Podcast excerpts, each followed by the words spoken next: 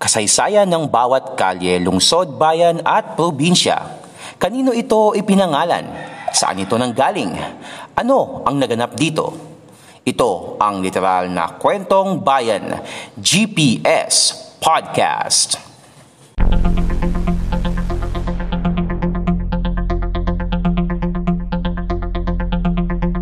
GPS Podcast.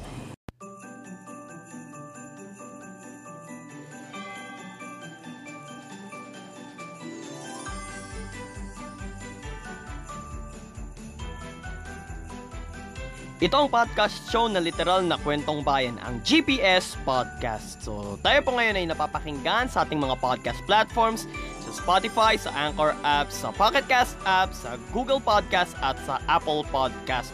So, tayo po ay napapakinggan tuwing biyernes alas 5 ng hapon. And syempre, mapapanood nyo po ang video ng episode natin sa YouTube at sa Facebook ng alas 11 ng gabi mamaya.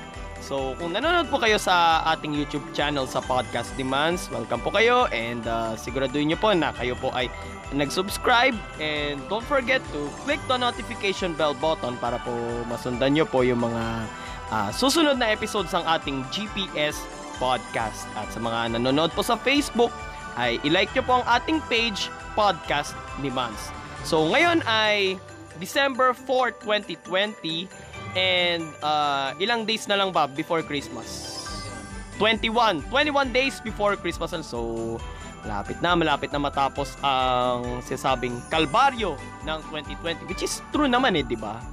Uh, marami tayong marami na tayong dinaan ng mga naging kalbaryo nagsimula sa sa pagputok ng bulkan, sa pagkamatay ng isang alamat sa basketball, And then biglang dumating itong pandemya ng COVID-19 tapos sunod-sunod pa na mga mga sakuna, mga bagyo, mga lindol. Usually mga lindol 'di ba sa na nabalta natin sa Mindanao nangyari 'di ba? Ayun. So, pero ngayong sumapit na yung buwan ng Disyembre, parang it's a sign na parang sabihin nating we're going uh, to the end of the tunnel na ba, 'di ba? So, parang kasi nagkakaroon na ng ano eh, nagkakaroon na ng uh, kaluwagan sa mga nangyayari sa ano eh, sa paligid, mga restrictions. Lumuluwag na yung mga restrictions under the the community quarantine and isa pa uh, this Christmas uh, pwede na ring uh, mamasyal basta uh, siguraduhin lang na nasusunod yung safety protocols. And dahil nga mga lugar ang pinag-uusapan natin dito sa GPS Podcast at dahil nga Pasko na rin lang, malapit na rin magpasko, ang una nating papasyalan dito ay isang kalye na matatagpuan sa lungsod ng Mandaluyong. Anong kalye yan? Kilala lang kilala ito lalo na pag sumasapit yung yung Burr months, especially pagka November pagkatapos ng undas, di ba? Pag dumani, pagkadaan ng undas, ay na. Sisimula na silang uh, mag-decorate. Isa siyang simpleng kalye pero kapag ka nakita mo ito, mapapawaw ka sa liwanag at mga makukulay na mga Christmas lights. Ito ay matatagpuan sa kalye Policarpio. Bawat kalye, bawat kanto, may kanya-kanyang kwento. Tunghayan dito sa GPS Podcast.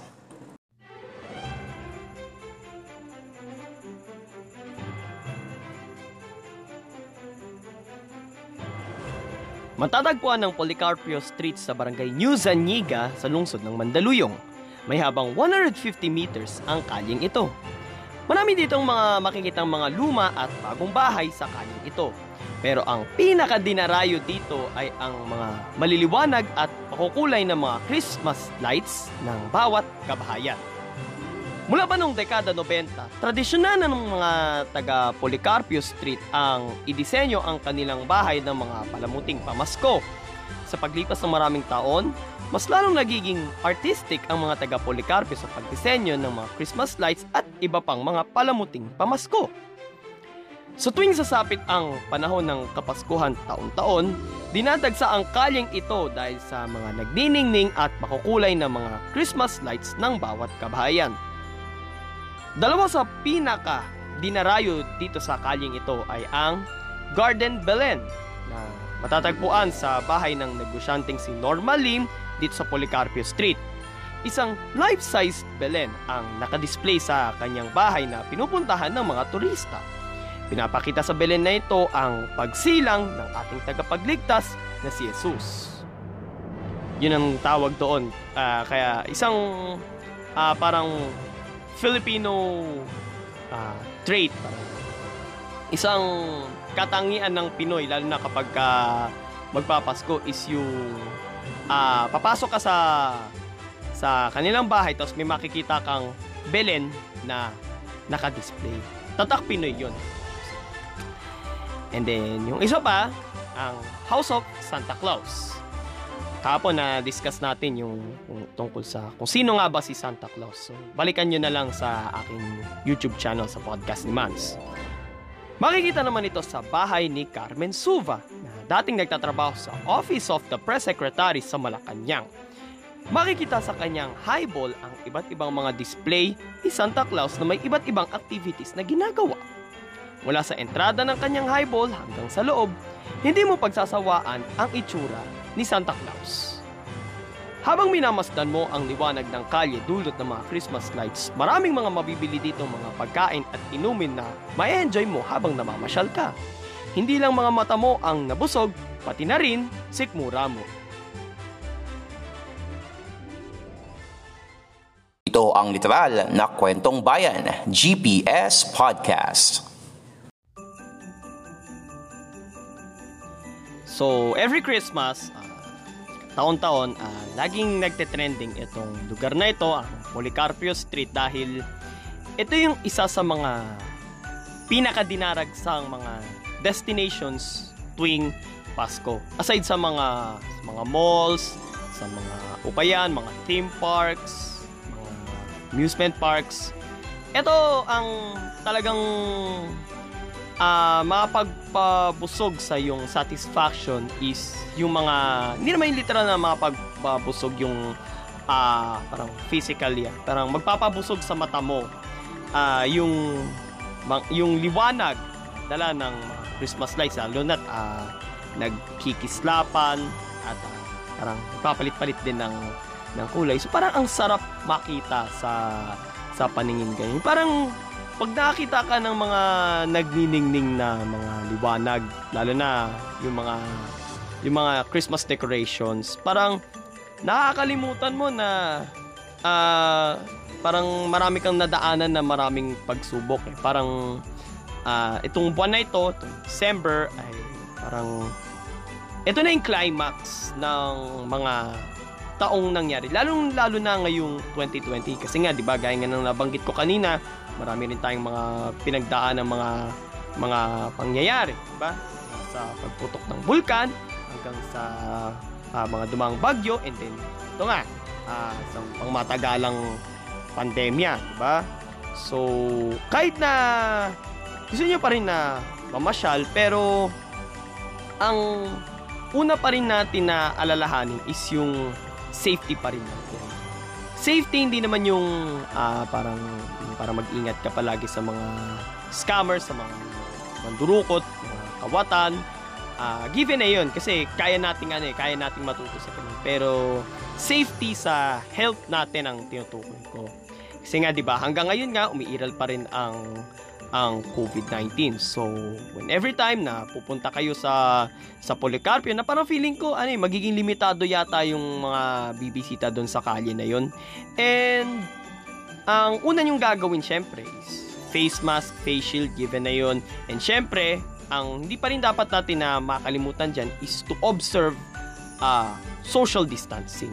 Okay, pinapayagan na tayo ng government na lumabas pero syempre, ah, ang una nating dapat naisipin dyan is yung social distancing. Iwasan natin na ah, na, makas, na makisalamuhan ng sobra sa mga tao. Kailangan pairalin natin yung ah, yung distansya para kahit papano manatili pa rin yung bagal ng ng hawaan sa COVID-19. As of now kasi, ang Mandaluyong, which is part of ah, Metro Manila, still under the general community quarantine na iiral hanggang hanggang sa matapos itong 2020. Uh, although meron din na uh, iba pang part sa bansa na GCQ pa rin dito sa Pilipinas pero uh, most of most parts of ng Pilipinas ay uh, under na rin ng Modified General Community Quarantine. Okay? Kasi sa rules kasi na under the General Community Quarantine regarding about sa, sa paglabas, sa Metro Manila pa lang ay 18 to 65 years old lang ang pinapayagan na lumabas. So, lahat ng mga minors and mga seniors na beyond 65, mga 66, ganun, and 17 below ay hindi pa rin pwedeng lumabas. Okay? So, medyo may part din na parang nakakalungkot yung Pasko kasi hindi natin ma-enjoy kasi nga uh, nandito pa rin yung, yung pandemya pero mabuti pa rin yung ano, mabuti pa rin yung mag-ingat. Sa ibang uh, modified general community quarantine pagdating sa mga paglabas. Halimbawa sa Cavite, nabalitaan ko uh, minimum age ng mga pwedeng lumabas is 10 years old. Pero ang pinakamatanda lang na pwedeng lumabas is 65. So 10 to 65 years old sa Cavite pwedeng lumabas kasi ang Cavite is under ng modified general community quarantine. And sa ibang parts gaya na sa Bulacan is 15 to 65 years old naman ang pinapalabas. Kasi ganun din, ang Bulacan is under din ng MGCQ. So, kung tagalan na rin lang naman tayo, dala face mask, face shield, hand sanitizer, alcohol, and syempre, pinaka-importante, pairalin ang distansya. Okay? So, kung nagustuhan niyo po yung topic natin ngayon mga kapodcast, like, comment, share, and subscribe. Kung nanonood po kayo sa sa YouTube at huwag niyo rin po kalilimutan na i-click ang notification bell button. At kung nanonood din po kayo sa ating Facebook page, Podcast ni Mans, don't forget to like our page. Magkita-kita po tayo next Thursday para sa Fact on Track sa podcast, 5pm para sa mga podcast platforms at 11pm sa YouTube at sa Facebook. Ito po si Mans at ito ang podcast show na literal na kwentong bayan, ang GPS Podcast. God bless everyone. God bless the Philippines. Purihin po ang Panginoon.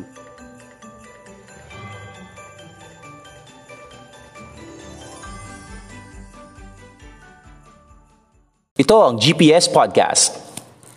Walang chismisan, kwentuhan lang.